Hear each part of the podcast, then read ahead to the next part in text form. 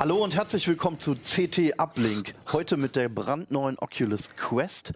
Wir beantworten euch, wie man verschiedene smarte Lichtsysteme miteinander mixt und zeigen euch die geilsten Handygames und Zubehör. Bis gleich.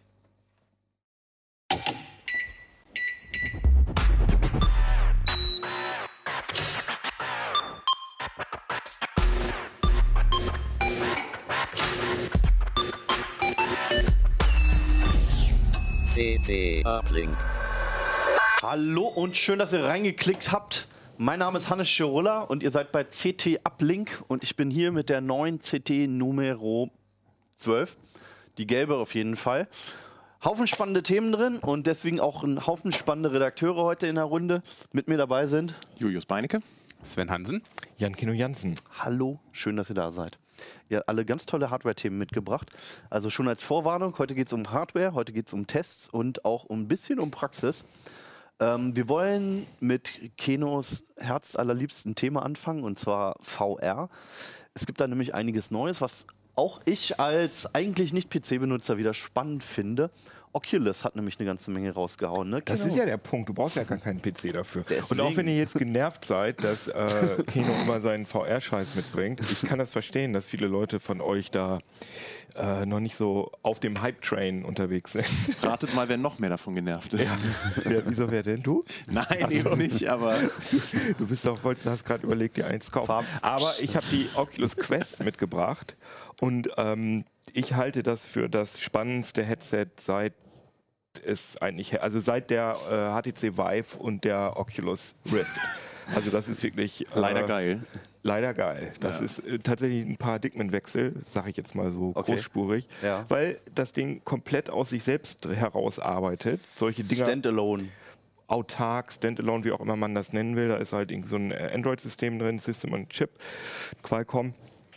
Und äh, das Geile ist, dass äh, das richtig komplettes VR-Tracking hat. Das heißt, das ist nicht so wie bei den ersten autarken Headsets, dass man nur seine, seinen Kopf ein bisschen drehen konnte und hatte so ein stummeliges, äh, so einen stummeligen Controller, sondern man kann jetzt wirklich genauso wie in, PC, in der PC-VR-Welt sich fortbewegen und seine Hand, Hände tracken lassen. Okay, das war die Kurzversion. Ähm, kommen wir nochmal vielleicht einen Schritt zurück. So, hier dieses Headset, ist es wirklich nur diese Brille mit Ja.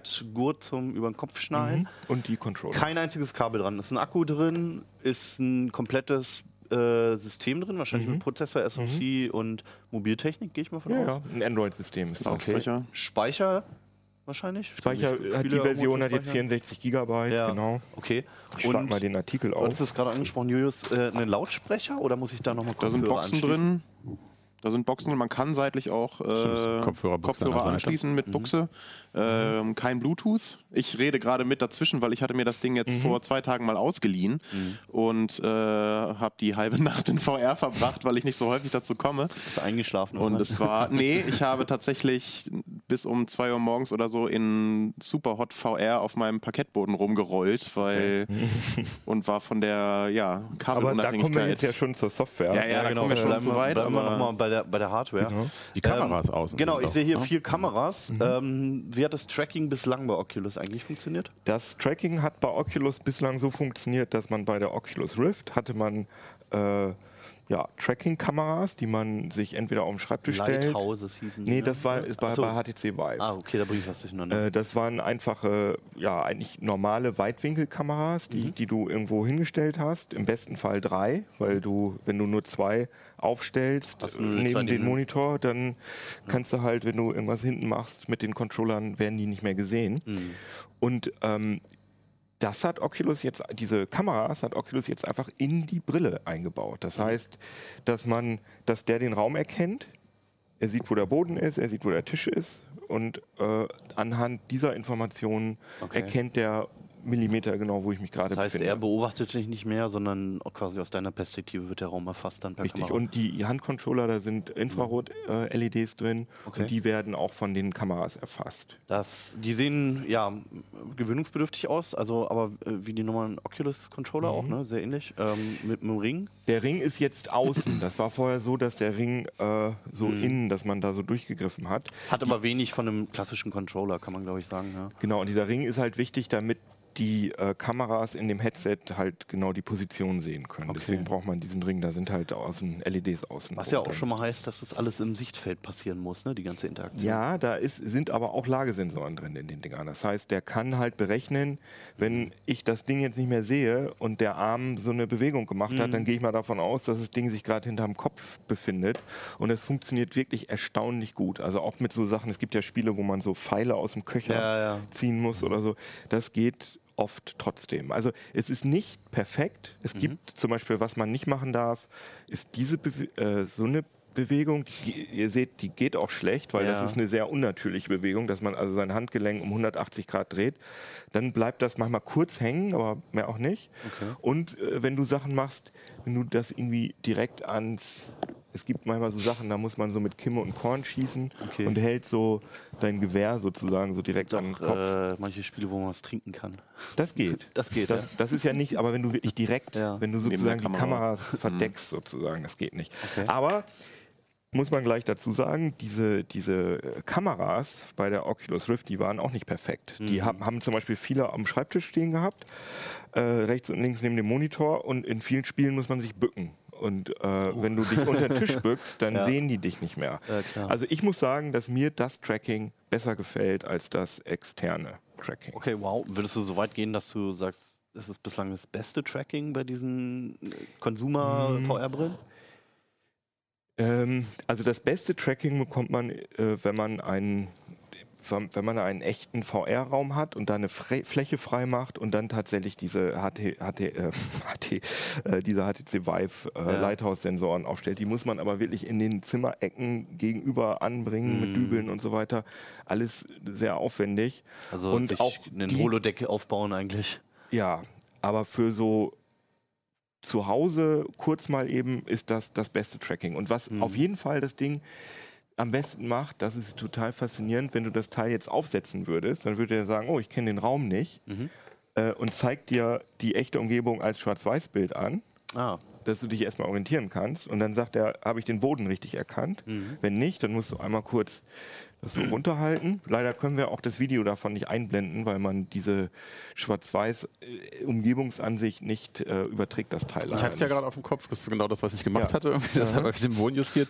Ähm, die Auflösung kam mir immer noch nicht so hoch vor. Wie, wie ist denn das? Ja, la- Also lass wie- mich, da da kommen wir gleich zu. Lass mich mal erst zu Ende erzählen. Und dann kann man, und das gab es so in dieser Form noch nicht, das ist halt richtig geil, wenn du den Boden eingetragen hast sozusagen, dann kannst du wie mit so einem Mal oder wie mit so einer Spritzpistole, kannst du dann auf dem Boden wie, kannst du dann einzeichnen, was dein Spielbereich ist. Aber das siehst du halt.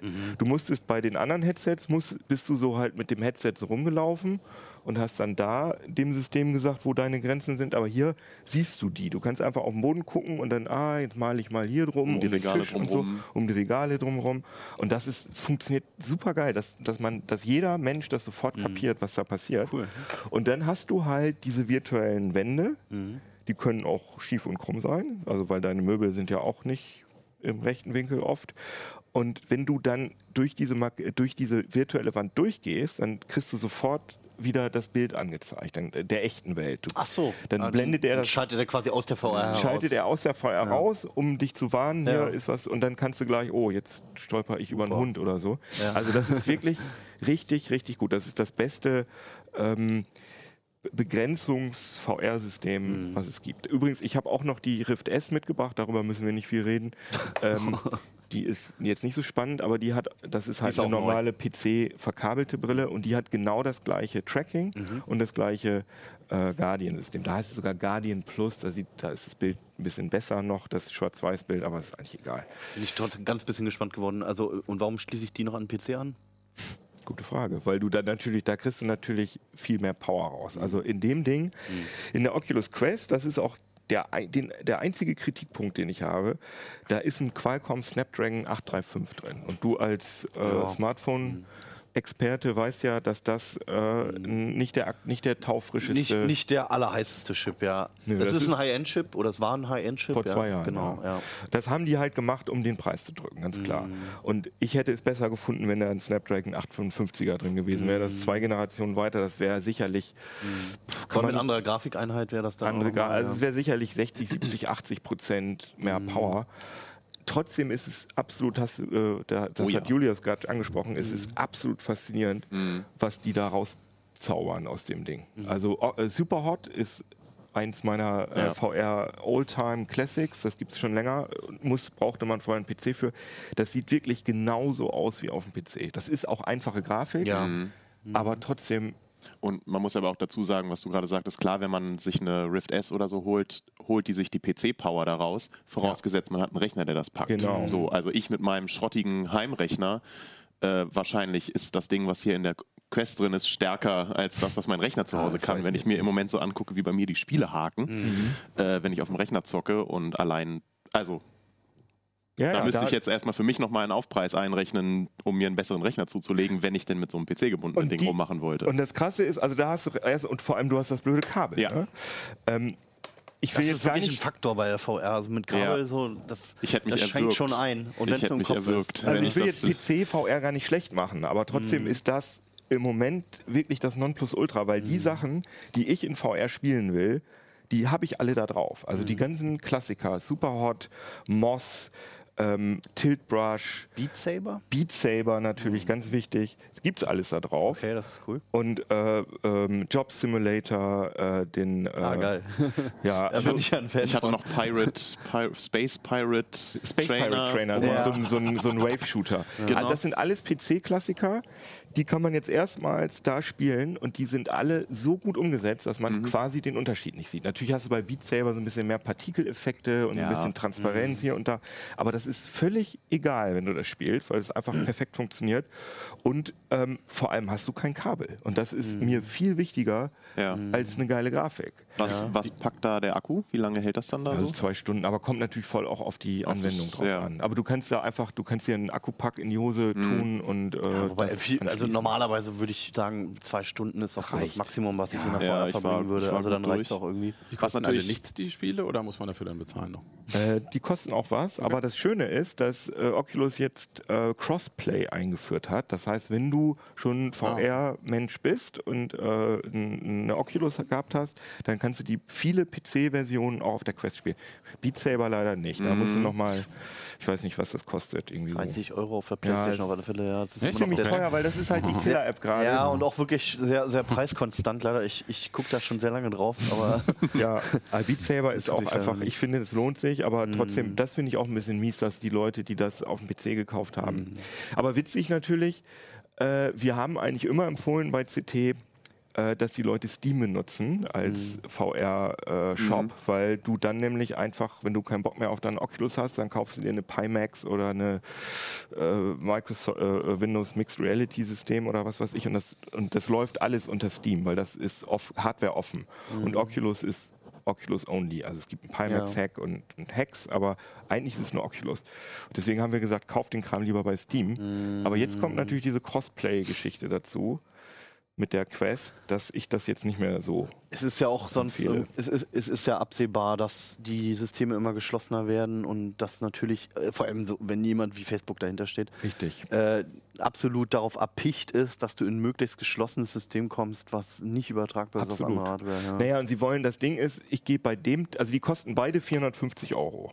Das wäre auch noch mal eine Frage, ob die überhaupt unterschiedlich kosten. Aber in, also nur ganz kurz, hier in der, äh, in der mobilen ist doch auch einfach viel mehr Hardware drin, Ja, oder? das wollte ich gerade sagen. Also Ja. die sind beide gleich teuer Ja. in der, die hat sogar eine höhere Auflösung. Die Quest Die hat jetzt? ein o ja, die Quest. Die, hat ein OLED-Display. Mhm. Die hat nur ein LCD-Display. Das heißt, die hat äh, viel bessere Kontraste. Okay.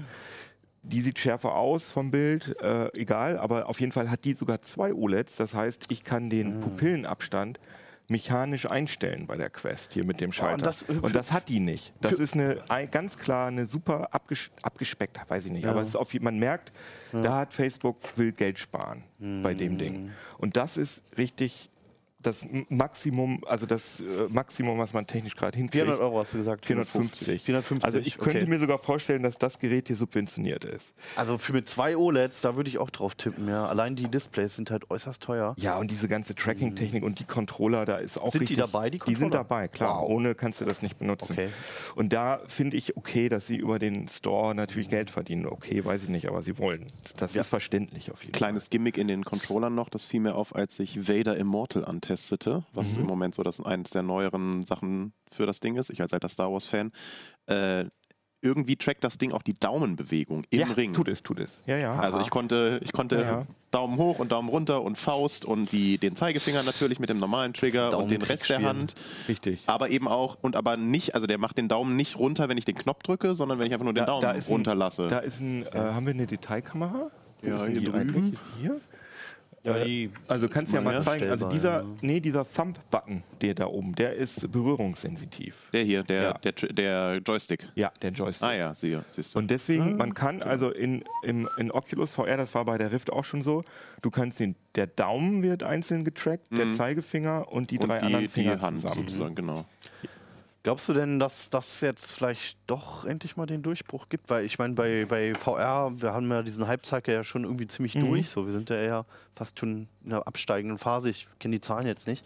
Absolut. Aber, aber denkst Würde du, dass das jetzt vielleicht doch mal wieder en endlich das große Ding ist? Weil ich meine, selbst mit der PSVR hat es noch nicht so richtig geklappt. Also ich finde, da haben die alles richtig gemacht mit dem Mhm. Ding. Also mehr kann man nicht machen. Das ist technisch das faszinierendste Gadget, Aufsetzen und was ich spielen, seit das ist langem ne? gesehen habe. Ja, weil es ist einfach krass, weil du, was du für ein Geraffel vorher gebraucht hast mit, den, mit dem PC und dem Kabel und Oder den einem Sensoren. ja, oder auch bei der Playstation. Also mich, mir Ah, gehen diese ja, Kabel so oft nervig. und diese Breakout-Box, ja. Und das ist viel, das Tracking ist viel, viel besser als bei der Playstation. Mhm, Okay. Ja, Also- das, ja, ja, Also wirklich krasses. Paket. Und wenn das jetzt nicht klappt, dann denke ich, okay, Dann ist das ganze Prinzip in, Dann- in Frage. dann vielleicht, wollen ne? die Leute Ja. kein Mhm, VR. ja, aber okay. ich, ich, also meine Erfahrung ist allen Leuten, denen ich das Ding zeige, die sagen, ey, wie, viel, wie teuer ist das? Ja. Oh, das, Das ist, auch, billiger? das ist auch wirklich eine psychologische Grenze. Ne? So ab 500 würde ich schon wieder anfangen zu überlegen. Aber für, für 400 Tacken so das ist ein geiles Spiel. kann man sich schon mal leisten. Jetzt bist du ja kabelfrei, das heißt, du verhedderst dich selber nicht mehr, aber zu zweit würdest du dich auch nicht mehr verheddern. Also gibt es auch Spiele, wo du tatsächlich mit zwei Dingern rumlaufen kannst? Oder? Ähm, ja, das hat, äh, das hat Facebook mal gezeigt, so, so Sachen, wo man, wo Leute auch auf einem, in einem Bereich waren und sich gegenseitig gesehen haben. Ich, soweit ich weiß, sind noch keine solche Sachen im Store, aber es gibt auf jeden Fall Multiplayer-Sachen. Also du kannst theoretisch auch, einer hat ein PC-Headset auf, du hast die Quest auf und dann triffst du dich zum Beispiel in äh, Rec Room oder so. Das ist so ein, so ein, so ein Klassiker. Okay, aber es gibt ja noch keine großen VR-Multiplayer-Titel. Ne? Also so richtig heißen Scheiß gibt es ja da noch nicht. Nee, das ist halt, nö, das, das willst du auch, glaube ich, nicht. Du willst nicht Fortnite oder so in VR spielen, dann wird dir sofort schlecht. Nee, aber also generell würde ich schon sehr gerne mit meinen Freunden in der VR spielen. Ne? Guck dir kannst- allein dieses, dieses, diesen Escape Room an, den wir mal gemacht haben. Das war ja auch VR-Multiplayer Mhm. quasi. Oder was heißt quasi? War VR-Multiplayer und war in, mit, mit zwei Huxley, Leuten im gleichen Huxley genau, genau, Huxley. äh, mhm. Wo es jetzt auch den zweiten Teil gibt, den wollte ich mir demnächst auch nochmal vielleicht angucken. Ja, oder großes Beispiel The Void halt. Ne? Ja, irgendwie- Also das, das ist der Hammer zu. zu Ja, das ist schon witzig, wenn man eine andere Person gegenüber hat, die halt ein anderer Charakter wirklich ist. Ja, also das ja. fand ich bei Avoid mit das Beeindruckendste. Der Rest fand ich gar nicht so toll, aber überhaupt mit anderen Leuten halt live in so einem Ding drin zu sein Mhm. und die, äh, eben im Prinzip in einer anderen Person drin zu stecken oder so, das war einfach Ja. witzig. Vielleicht nur, nur kurz, wir hatten halt äh, das Glück, dass wir das mal in den USA ausprobieren konnten, weil wir gerade auf einer Messe waren.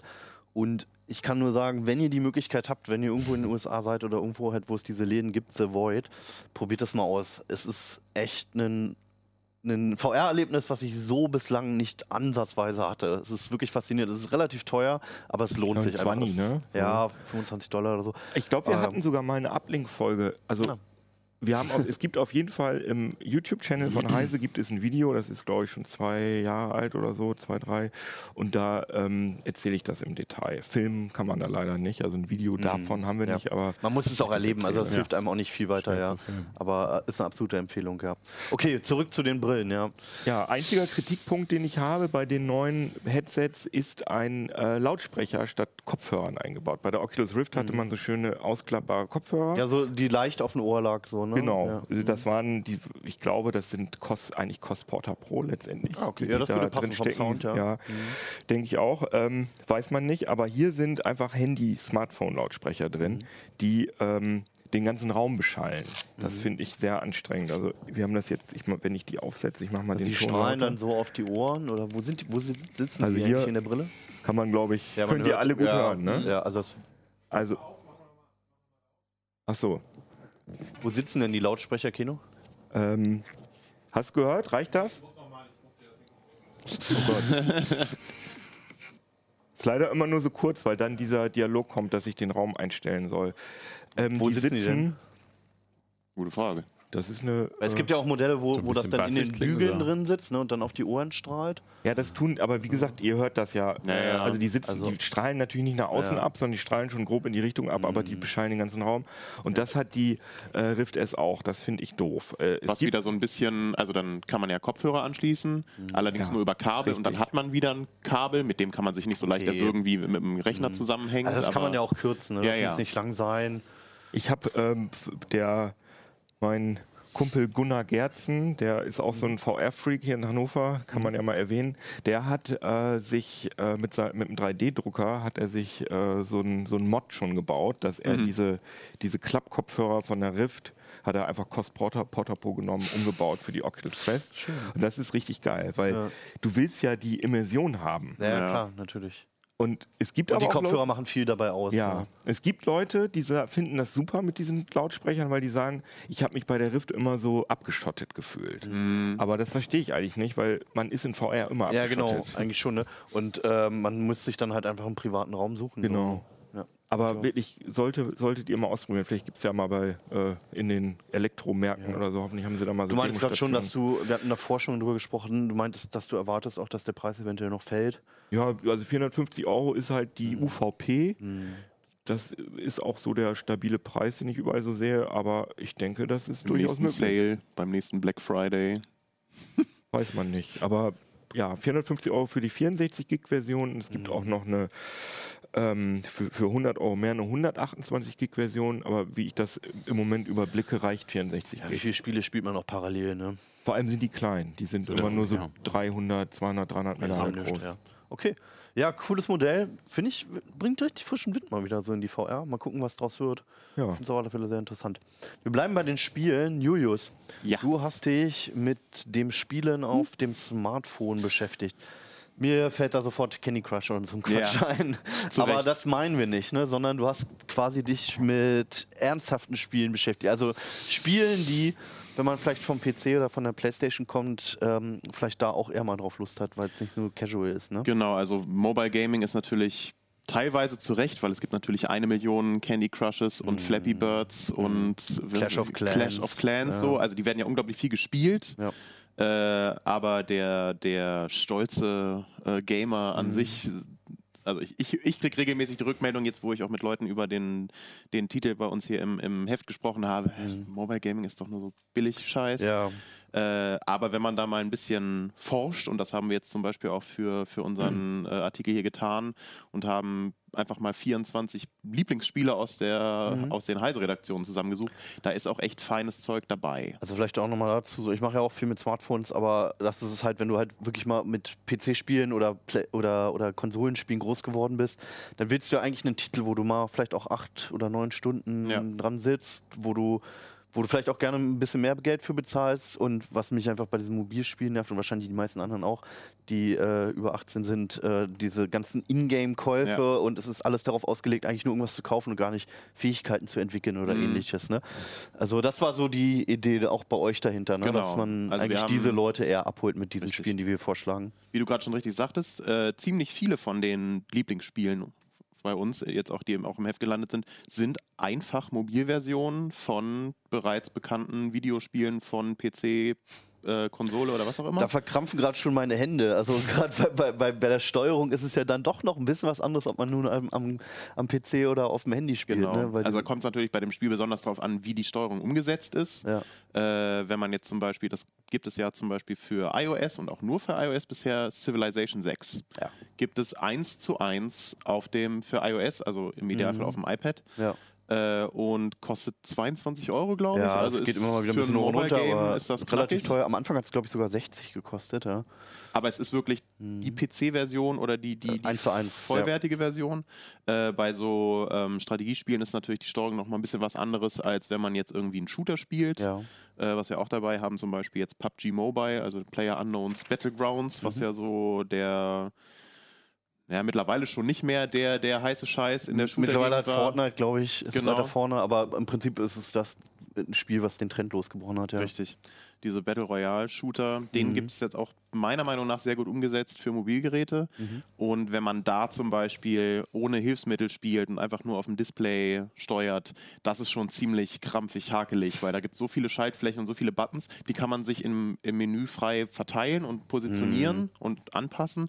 Aber trotzdem sind es immer noch 1000, die dann, oder ne, nicht 1000, aber 20 Ja. garantiert, Wow. die halt auf einem Smartphone-Display Platz finden müssen. Und dann bist du halt echt mit den Fingern irgendwie am, am Hakeln. Ich habe da auch schon ein paar Runden gespielt und ich habe vorher nie PUBG, Mo oder PUBG gespielt, habe direkt zwei Runden gewonnen, weil keiner kommt damit klar, Okay.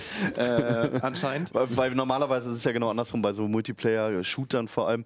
Äh, man, man, man steigt dann irgendwann ein bisschen zu spät ein Ja. und verliert dann nach fünf Minuten die Lust, weil man, Ja. weil man eigentlich nur die Sterbeanimation sieht. Eben, ja. das ist halt sehr, sehr skillbasiert mit Zielen und so weiter und so fort. Ja. Äh, aber wir haben auch jede Menge anderen Kram, keine Ahnung, andere Klassiker. Baphomets äh, Fluch zum Oh ja, Beispiel ist schönes ja ein Adventure, ja. Mhm. Adventure-Klassiker, gibt es in einer Director's Cut-Version für Mobilgeräte. Für, also generell kann ich da auch nochmal zu sagen, ähm, Adventures funktionieren halt auch unheimlich Genau. gut auf dem Tablet. Ne? Also Ja. es gibt ja auch für Android gibt's ja Scum, Scum VM, wo Zum man die alten LucasArts-Spiele spielen Ja. kann. Ja. Ähm, und so schöne Jump-Run-Geschichten. Thimbleweed Park, äh, Ja, wollte ich auch noch- Park gibt's Genau. auch. Für, Ein mega geiles Adventure. Ja, Einfach ich auch. sieht alt aus, ist modern. Soll und so, Das also. Ende ist der Hammer, finde ich. Oder Limbo, was ja zum Beispiel Ah, ja. So, ein, so ein modernes Meisterwerk irgendwie der Jump'n'Run und Finster, Adventure-Riege auch ist, was unglaublich finster aussieht. und Äh, das kann man auch gut mit Touch, interessanterweise gut mit auf dem Absolut, weil die, Touchscreen die Steuerung steuern. total simpel ist. Ich habe das hier auch, ich weiß nicht, ob wir Ja, mal die Detailkamera haben. ja. Ähm, ich habe das hier auch direkt auf dem Tablet einmal dabei. Kann mal gerade versuchen, da ranzukommen. Wo haben wir es denn hier? Ich hatte es doch vorhin schon Was ist denn offen. dein Gaming-Tablet für ein Modell? Nur mal so Äh, das ist Neugierde. ein Nexus 9. Ah, ja. Also schon ziemlich alt. Ja. Ich weiß nicht, sieht man es hier ja irgendwie auf der, auf der Detailkamera? ja, genau. perfekt. Und äh, da ist die Steuerung halt äh, wirklich, wirklich simpel.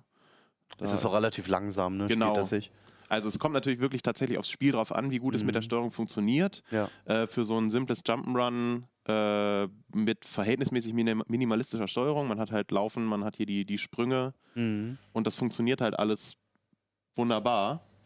Ähm, Mein, mein absolutes Jump'n'Run habe ich da jetzt, ich habe jetzt hier, das habe ich hier jetzt nicht beigesteuert, aber das ist wie, wie, wie, wie, wie mit Ja. ganz viel Faust. ja. Und ähm, das habe ich tatsächlich auf dem iPad durchgespielt. Mhm. Und das hat mit dieser simulierten Touchscreen-Gamepad-Steuerung wunderbar funktioniert. Ich habe mir das auch nochmal für die Switch gekauft. Das und ist ja dann ein noch mal- extrem schweres mit ganz vielen Stacheln Ja, überall, ne? Für mich ja nicht. So. aber Ah, für die Profis. So, äh, Für normale Meatball-mäßig.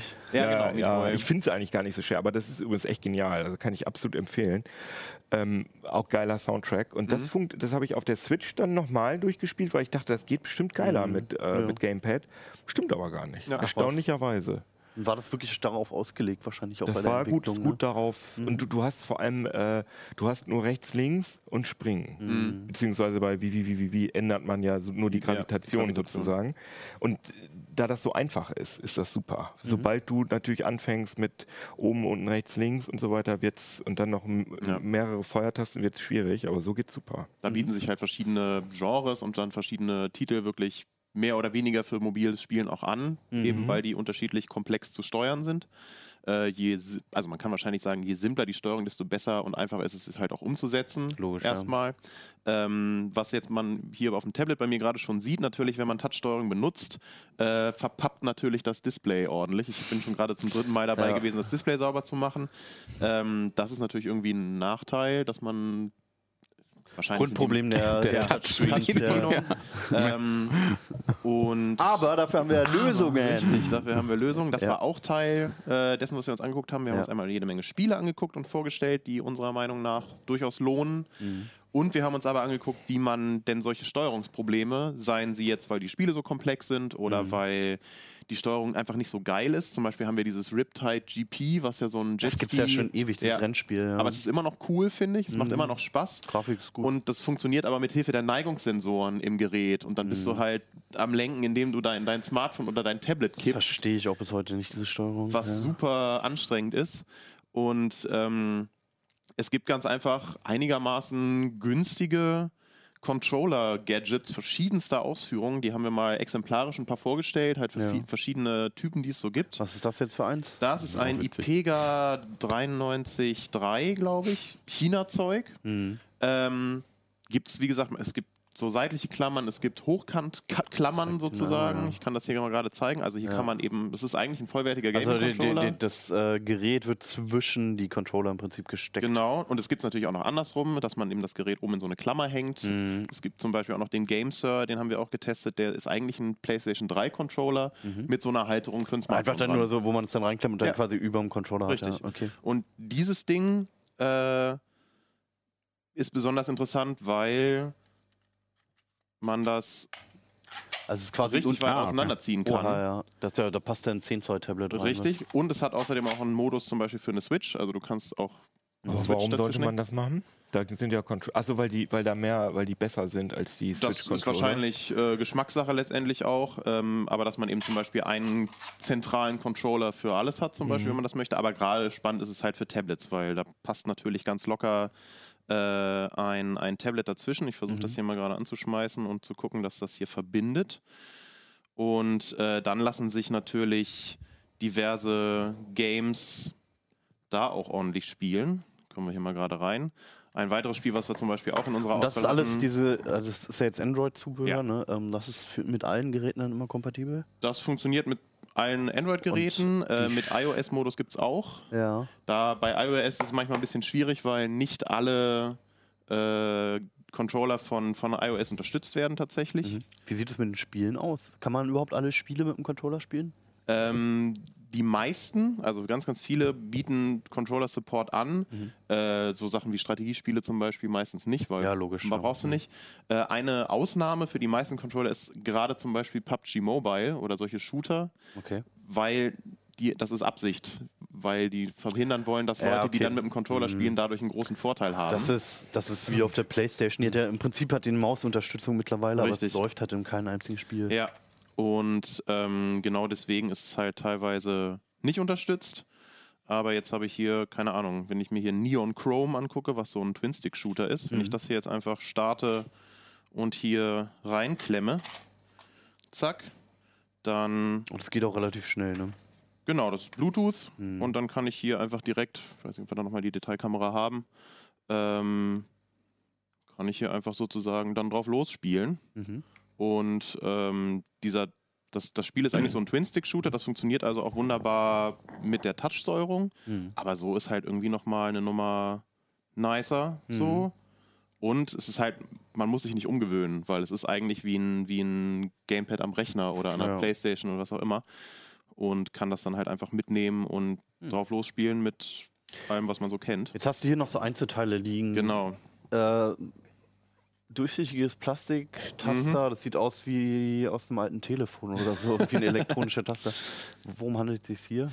Das äh, sind Gimmicks, die genau diese Sache bei PUBG Mobile, beziehungsweise da ist es jetzt irgendwie gerade am interessantesten oder am verbreitetsten, die diese nicht vorhandene Gaming-Controller-Unterstützung umgehen wollen und direkt mit der Touch-Steuerung auf dem Game, auf dem Smartphone interagieren. Nee. Äh, der Witz dabei ist, dass man ähm, die Dinger einfach komplett ans Smartphone dran klemmt. Wenn Mhm. ich hier PUBG Mobile aufmache, dann kann ich hier halt diese Dinger einfach oben aufs Display klemmen Dann hast du mechanische Schalter. und dann habe ich mechanische Schalter und die nach oben drüber, äh, Das wo Metall haben hier? halt. Ne? Äh, indem ich hier hinten einen Abzug habe, Hm. touche ich dann sozusagen aufs Display und äh, kann dadurch ganz viele Funktionen, die normalerweise auf dem Display wären, die ich irgendwie mit dem Daumen oder irgendwie komisch hakelig machen müsste, auf die Rückseite des Controllers legen. Aber äh, unterstützt PUBG das, dass man sich Funktionen an eine bestimmte Ja. Stelle des Bildschirms legt? Ich hab, ich, Schaltflächen sind verschiedene. genau, ich habe jetzt habe ich mir schon mal Ah, die eingestellt. Schaltflächen sind verschiebbar. Jetzt verstehe. kann ich die, habe ich das schon mal dafür eingestellt und jetzt kann ich hier halt hinten draufhauen, äh, springen, lustig. Ach cool. äh, mich hinhocken und das macht es wirklich eine Ecke einfacher, da dieses Spiel zu spielen. Und genau dafür sind halt diese oder solche Controller da oder solche Gadgets irgendwie da. Man kann sich das Ganze dann auch noch einfacher machen, wenn man hier noch so ein kombinieren. alles miteinander zusammenhängen, genau. Okay. Ganz einfach. Ganz einfach. Ganz simpel. Einfach mal in die Hosentasche Darf nur keiner anrufen. Ne? Und äh, ja, dann, Dann wie beim halt- Engage, wie früher so. Ja, Aber genau, also okay, gut. da gibt es halt, je nachdem, worauf man auch Bock hat und welche Spiele Ja. man spielt, kann man sich halt fleißigst aushelfen und irgendwie noch ähm, In welchem Preisbereich sind wir da? diese Ansteckdinger kosten 3 Euro oder so und so ein vollwertiges Gamepad Wahrscheinlich hier, bei AliExpress oder so. Amazon, Ach so, Amazon. ach so. Äh, und dieses IPEGA-Ding, dieses Auszieh-Gamepad hat, glaube ich, 30 Euro gekostet, ist auch kein hochwertiges Zeug. Also hier noch Schalter mit Saugnäpfen Genau, und das einer sind so- Spirale drin. Das ist irgendwie. Äh, das ist ein, äh, ein Saugnapf-Joystick, der den braucht Dann man nicht auch auf einen Button quasi gelegt Genau. werden kann, auf einen Touch-Button. Genau, wenn Okay. ich hier nochmal irgendwie, komme ich hier ran, Also bei Limbo gucke, genauso wie die. Ja. dann Ja, weiß ich ja, dass hier unten links in der Ecke mein, mein Joystick ist für das Mhm. Spiel, also der virtuelle Joystick und da hat man ja kein haptisches Feedback, was jetzt mich nicht stört, aber wenn es einen stört, kann man halt ähm, Sich den Bildschirm zukleistern mit so einem. Genau, die Dinger sind ja. wirklich am ehesten nur für, für, für Tablet-Spiele geeignet, weil ähm, die Weil halt echt viel von der Fläche genau. geht. Ja. Also es ist immer, immer irgendwie ein Vor- und Nachteil sozusagen. Aber wenn man das möchte, kann man sich das hier einfach Aber es tut sich was bei den Mobile Games. Es ist nicht mehr alles nur casual. Nee. Es gibt sehr ernst, also oder was heißt ernstzunehmende Spiele so, die uns auch sehr viel Spaß gemacht haben. Die Tipps Ja. kommen auch alle aus der Redaktion. Genau. Da sind auch echt schöne Titel dabei, wo es sich auch lohnt, mal ein paar dra Stunden dran zu bleiben Mhm. und die auch gute Alternativen bieten. Eine Liste findet ihr in der aktuellen CT, genauso wie die Hardware. Und unser Kollege Robin Brandt hat noch ein paar explizite Gaming-Smartphones Genau. getestet, unter anderem das hier. Das hier ist das Asus ROG Phone. Achso, ah ja, okay. Ähm, Da sind Ja, auch noch ein paar ganz interessante Tipps dabei und ein paar Geräte, auf die man so normalerweise nicht kommt. Zum Beispiel Xiaomi Red Sh oder Black, Black Shark, Shark. 2. Habe ich noch nie von gehört, aber es ist ähm, leistungsmäßig ziemlich weit vorne. Also, genau. Wenn ihr auf dem Handy richtig spielen wollt, zieht es euch rein, guckt mal in den Artikel rein, sind schöne Tipps drin. Ja. Auch vieles, was ich nicht kannte. Und jetzt kommen wir zum ersten ernsthaften Thema dieser Sendung. Ja, Ja, ich- der so ernsthaft finde ich das nicht aus hier. Nämlich hier zu dieser äh, Zirkusleiste. Wir haben also für die Zuhörer, wir haben hier ein paar Birnen gerade aufgebaut auf unserem Teststand. Die sind, die sollen alle welche Farbe anzeigen, Sven? Türkis, das Türkis. ist Türkis. Das ist schön. Also es geht hier unten los äh, von ja, blau-weiß. Manches ist ein bisschen eher im grünen Bereich und da oben ist ganz blau. Also Türkis sehe ich hier wenig. Wir können auch mal künstlich das Licht dimmen. Yeah. Und dann sieht man Ja, das da nämlich auch da, genauer. da sieht es auch schon ganz. Geht das alles so in die ähnliche Richtung? Ja, man bis sieht aber schon, dass da was was unterschiedlich was sehen ist, wir ne? denn hier, Sven? Ja, genau. Ich kann mal die Hand vorhalten, dann sieht man, dass man da nichts sieht, dann weiß man, wo wir sind. Ne? Also das ist hier von unten angefangen. Ähm, zuerst erstmal zum Hintergrund. Ne? Ja. Wir haben vor drei Heften mal Lichtsysteme getestet. Philips Hue wird manche einem was sagen, halt so, so smartes, vernetztes Licht, was ich auch die per App steuern kann. Referenzlichter bei Smart Jetzt haben wir allerdings das Licht aus. Ah. Ach, jetzt hat er es wieder Also angeschaltet. ich hätte jetzt Also- auch im Dunkeln irgendwie erzählt. Ja, das machen wir gleich nochmal aus, wenn Das du die so, alle ist doch so erklärst. gemütlich. Ähm, äh, d- äh, smartes Licht. Philips ist da tatsächlich Referenz. Die haben eigentlich die, diese Produktkategorie äh, geöffnet halt vor, vor vielen Jahren. Smartes Licht und äh, das halt auch durchaus mit Erfolg, sodass halt viele andere Hersteller aufgesprungen sind. Inzwischen hat, hat man viele Philips-ähnliche Systeme. Ikea hat für ziemlich viel Furore gesorgt. Wann sprechen wir denn vom smarten Licht? Smartes Licht äh, haben wir eigentlich mal dann, wenn wir es mit der App äh, an- und ausmachen können. Ähm, und wenn es dann vielleicht auch noch äh, eben übers Internet aus der Ferne steuerbar ist oder in irgendwelche Smart Home Zusammenhänge damit auch einzubinden ist. Ne? Stichwort if this then that. Also du hast irgendwelche Cloud-Verbindungen und kannst dann halt äh, automatisch deine Lichter halt an und aus äh, machen lassen. Oder sie für Notification nutzen, wenn irgendeine Nachricht von XYZ kommt irgendwie, dann leuchtet es hier halt grün oder da halt blau. Okay. Ja, das ist halt das, das smarte Licht. So, jetzt gibt es verschiedene Systeme, Genau. die auch sehr unterschiedlich teuer sind. Ne? Genau, Also gerade so bei, bei Ikea und Philips, da hast du, glaube ich, schon die, äh, eine der größten Kontraste so. Ähm, ja. Genau, von, von, von, von, von billig bis teuer. Und wir haben uns im Prinzip alle genommen, die ungefähr nach demselben Prinzip arbeiten, nämlich Zigbee nutzen zur Kommunikation. Mhm. Das ist ein besonderer Funk Funkstandard, der wie WLAN auch bei 2,4 Gigahertz liegt. Ähm, und damit äh, sprechen halt diese ganzen Leuchtmittel untereinander. Und, und das äh, führt halt dazu, dass ich halt über ein, ein Gateway, was ich mir auch noch irgendwo hinstellen muss, dann einen Befehl drauf schicke auf das System und alle Leuchtmittel, die dort miteinander vernetzt sind, bekommen dann diesen Befehl und können halt auch insgesamt gesteuert werden, können halt die gleiche Farbe annehmen und so weiter. Und das haben wir uns vor drei Heften halt äh, einmal systembezogen angeguckt, also haben halt geguckt, ne, der Hersteller IKEA, der Hersteller Philips, wie machen die das in ihren jeweiligen Welten mit den jeweiligen Steuerinstanzen mhm. und Apps. Und äh, jetzt in diesem Heft haben wir uns halt mal angeschaut, was passiert, wenn man alles einmal in die Luft schmeißt, auffängt und mischt miteinander. Also ich habe so eine Hue, ich habe ja, so eine genau. Philips Hue-System, genau. da genau. habe ich diese Hue Bridge. Das, damit will ich nicht sagen, dass das irgendwie gut ist. Ich habe das Geschenk gekriegt. Eigentlich benutze ich die als, ja, ich benutze die einfach als normale Lampe. Ne? Also, weil die macht halt Licht. Aber die ich habe halt diese Bridge. ja. Das bedeutet ja, genau. das also, dass wenn ich mir jetzt so eine Thread-Free von Ikea kaufe, genau. die Thread-Free von da, Ikea, dass die in meiner Philips Hue App auch erkannt wird? Genau, das ist das, was der Artikel halt zeigt. So einfach ist es manchmal nicht mit dem Erkennen, weil IKEA natürlich die IKEA-Birnen am IKEA-Gateway haben möchte. Natürlich nicht, vor allem wenn man schon einen Standard hat. Warum sollten wir das dann alles zusammenbauen? Nee, dann wäre es ja auch kein Artikel, wenn es einfach wäre. wir können ja noch mal ganz grundlegend erklären. Also man steckt einfach so eine Lampe in die Fassung mhm. und dann braucht man so, ein, so, eine Bridge, heißt das ja genau. meistens. Genau. Das heißt bei Philips Hue heißt das Bridge? Heißt Bridge, Bridge Gateway, also im Die schließt man dann Router an. Ne? Genau, das Prinzip ist immer das gleiche. Du brauchst halt eine Verbindung zu deinem Heimnetz, also entweder per Ethernet oder per WLAN muss das mit deinem Netz verbunden sein, damit du es per App steuern kannst mhm. oder übers Internet funktioniert. Und auf der anderen Seite brauchst du halt diesen Funkstandard von den Birnen.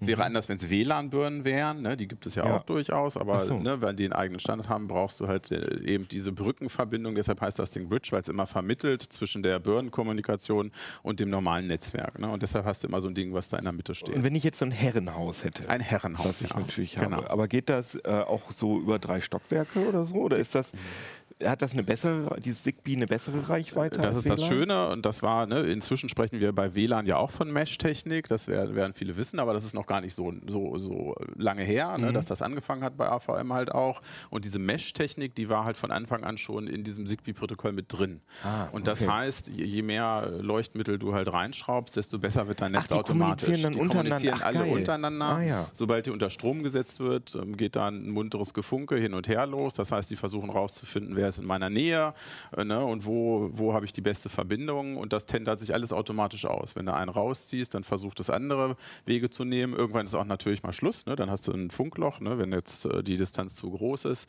Dann gibt es noch Repeater, die man dazwischen machen kann oder einfach eine Birne, die nicht leuchtet, aber trotzdem noch als Repeater funktioniert. Mhm. Ne, also das ist eigentlich äh, war das äh, früher auch ein Alleinstellungsmerkmal von den Zigbee-Sachen. Das funktioniert mit allen Zigbee-Geräten? Tatsächlich haben wir auch das ausprobiert und alle, die wir, das waren, das sind halt eben so die, auch diese spannenden Fragen an diesem Mischartikel gewesen. Ne? Also hast, hast, du Nachteile zum Beispiel eben von der, von der Funkreichweite oder so, weil es auch einige Foreneintrage gab oder einige Mythen da, ne, dass irgendwelche Sachen nicht funktionieren würde. Tatsächlich haben zum Beispiel alle gemescht, alle Hersteller. Das war, war für uns auch neu. Das wussten teilweise die Hersteller auch selber nicht so richtig.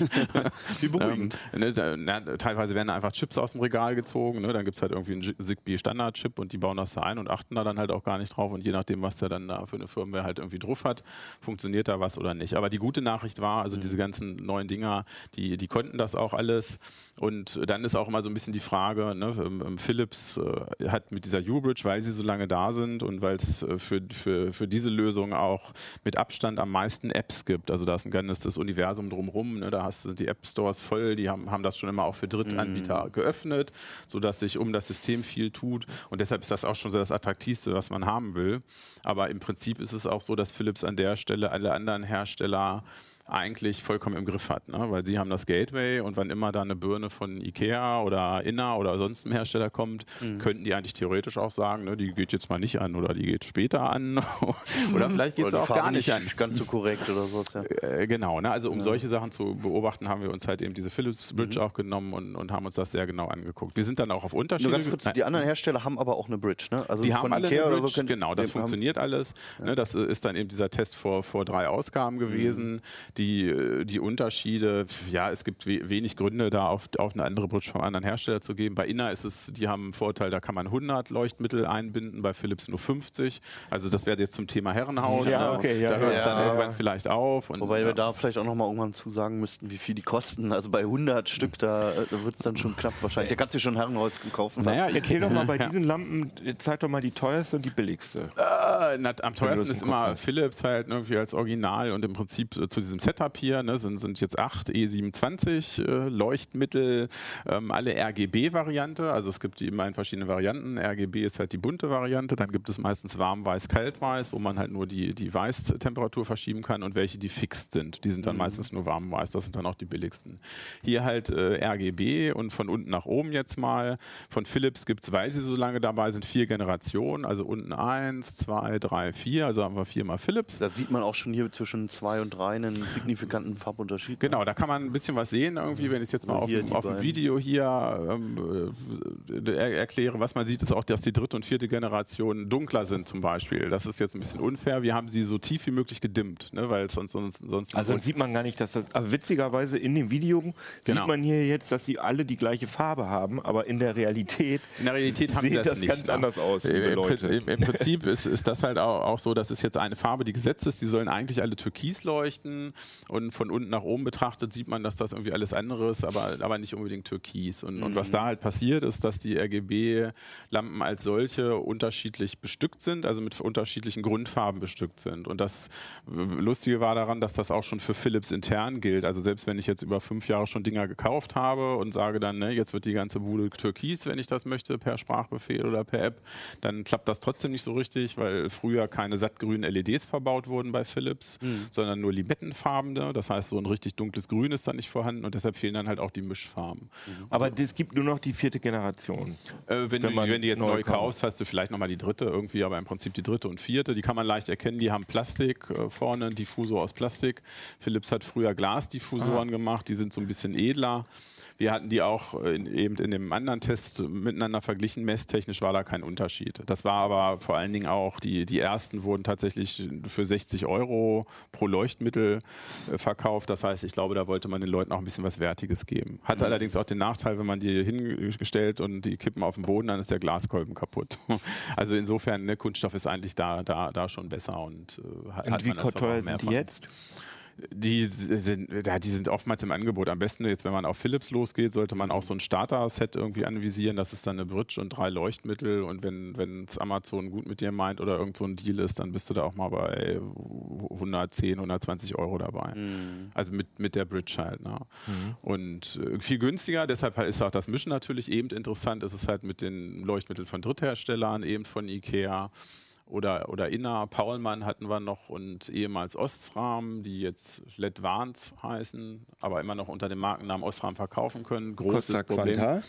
Von Osram? Ja. Also, Ikea ist, also Ikea ist schon irgendwie so, so der Preisbrecher. Ne? Als die angefangen haben mit den Sachen, hatten die das erste Mal so ein vernetztes Leuchtmittel auch ohne 10, unter 10 Euro rausgebracht. Wow. Das war echt schon ein Hammer. Das kostet inzwischen, glaube ich, 11. Vielleicht war es nur ein Fehler im Warenwirtschaftssystem. Also dann aber, so. dann aber auch ohne Farbe. Das war ohne Farbe, ja, ne? ja, ja, klar. Das war aber trotzdem so, ne, das war schon, dass man so dachte, so, okay, ne, also man kriegt sowas offensichtlich auch, auch günstiger zusammen. Ja, halt. vor allem da, also bei der Preisgrenze fängst du auch schon überlegen, äh, an zu überlegen, kaufe ich mir jetzt irgendwie eine normale Energiesparlampe mit einer LED drin für 8 Euro oder so? Oder lege ich da nochmal Oder 3 machst Euro drauf und genau. habe zumindest die Möglichkeit. Genau. So, die kann man ja trotzdem noch mit einem normalen Schalter erschalten. Ja, ja, klar, du kannst die aus- und anmachen. Mhm. Die, äh, die sind vom, vom Verhalten, äh, kann man das teilweise auch einstellen über die App. Das heißt, du kannst sagen, wenn sie unter Strom gesetzt werden, dass sie dann auf 100% weiß Mhm. leuchten sollen. Oder halt auch in, in irgendeiner Farbe, die du dir vorher ausgedacht hast. Also Mhm. das, das sind alles so Möglichkeiten, die man halt eben mit diesen smarten Leuchtmitteln dann halt auch tatsächlich hat.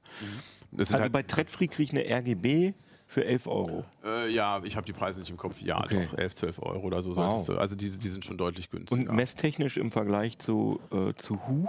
Äh, da gab es durchaus Unterschiede, weil es die Hughes sehr gut können. Und das ist das, wo, wo man, weshalb ich gesagt habe, ist ein bisschen unfair. Ne? Hier sehen die jetzt so dunkel aus. Dunkel ist aber eigentlich ganz cool, weil das Dimmen ist natürlich auch eine, eine wichtige Eigenschaft von solchen Sachen. Du willst das Licht ja auch mal runterfahren können. Und die, die neueren Philips, die, die sind mit 1000 Hertz getaktet. Also die LED arbeitet immer quasi mit pulsierendem Licht. Und beim Dimmen passiert eigentlich nichts anderes, als dass die immer an- und ausgehen in Wirklichkeit. Ne? Also man kann die nicht so richtig dunkler machen, die leuchten halt, aber sie pulsieren. Mhm. Und je höher die Taktfrequenz ist, desto feiner kann man die auch pulsieren lassen, ohne dass du einen Flimmer-Eindruck halt einfach mhm. bekommst. Ne? Und Klar. deshalb können die mit der, mit der Lichthelligkeit können die extrem weit runtergehen. Und das wäre zum Beispiel ein Grund, tatsächlich zu so einem Original Philips zu greifen, weil man das bei den anderen halt noch nicht so bekommt. Was wäre denn, also äh, ihr habt es ja getestet, was ist jetzt kombinierbar, was ist nicht so eine gute Idee, was muss ich beachten? Äh, das Schöne war, im Prinzip ist das alles kombinierbar. Also es ist mhm. uns immer gelungen, halt die Zigbee-Leuchtmittel von den anderen Herstellern halt auch in der U-Bridge zum Laufen zu bekommen grundsätzlich.